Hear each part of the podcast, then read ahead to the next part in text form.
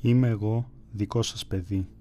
Αίμα από το αίμα σας, ρούχο από το ρούχο σας, σάρκα εκ της σαρκός σας, μάνα μου, η ελευθέρων ηθών πουτάνα ο καπιταλισμός, πατέρας μου, ο ομομιχτής χωρικός Ιωσήφ του Γκασβίλη Στάλιν, γνήσιο τέκνο της Ρόσμαρη και του εξορκιστή, παλουκωμένη στη μέση των καιρών, να με χτυπούν όλοι οι άνεμοι. Είμαι πεσμένη με τη μούρη τριμμένη στα σκατά, υπνοτισμένη και ιστερική, έτοιμη να βιαστώ, να διονύσω το είδος, γέννημα θρέμα, το δικό σας παιδί. Παίρνω υπόγεια τηλεφωνήματα στους θαλάμους της Ομόνιας, όρθια κατουρά στους καμπινέδες της Κοτζιά. Είμαι χωρίς φίλο και χαρακτήρα. Ούτε νάνος, ούτε σπανός, ούτε γυναίκα, ούτε πούστης. Είμαι στα μπρούμητα και στα τέσσερα είμαι.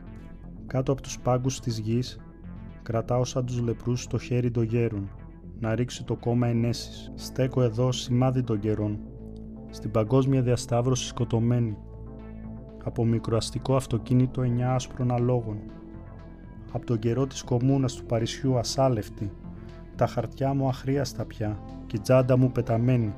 Κανείς δεν πλησιάζει από την πόχα μου. Στέκω ήσυχα, με τα έντερά μου περασμένα στο λαιμό, με εσωτερική ομορραγία, κάθετα στο θάνατο, οριζόντια στη ζωή. Το κράνος δωμάτου στο κεφάλι μου. Τρώτο φαΐ που μεταΐζεται ντομάτες ντουμ-ντουμ και ξηραφάκια. Κούνια μπέλα τραμπαλίζουμε στους ήχους της ειρήνας. Πιπιλάω με ειδipόδιο. Απ' τη σάρκα ρόγασας ναρκωτικά, αλκοόλ και δακρυγόνα. Ήσυχη. Κάθομαι στα μαρμαρινά σκαλιά, στο αναπηρικό καρότσι μου.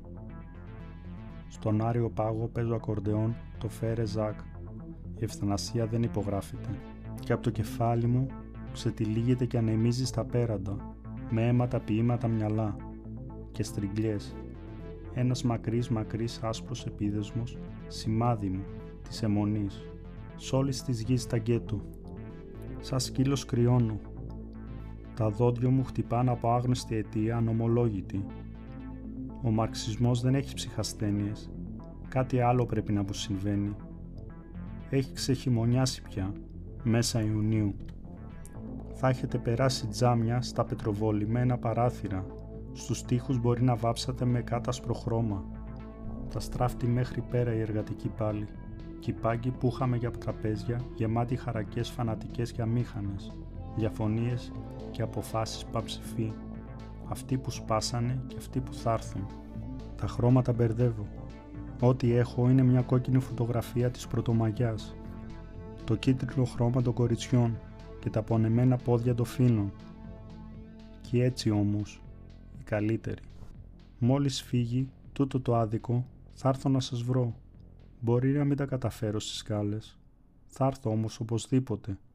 Μπορεί να μου λείπει η φωνή ή το φως από τα μάτια μου. Σε μας δεν χρειάζονται και πολλά. Σύντροφοι, Είμαι ένας βλάκας. Οι άνθρωποι για διάφορους λόγους κάνουν διάφορες κινήσεις για διάφορες πράξεις. Βλέπω την καλή.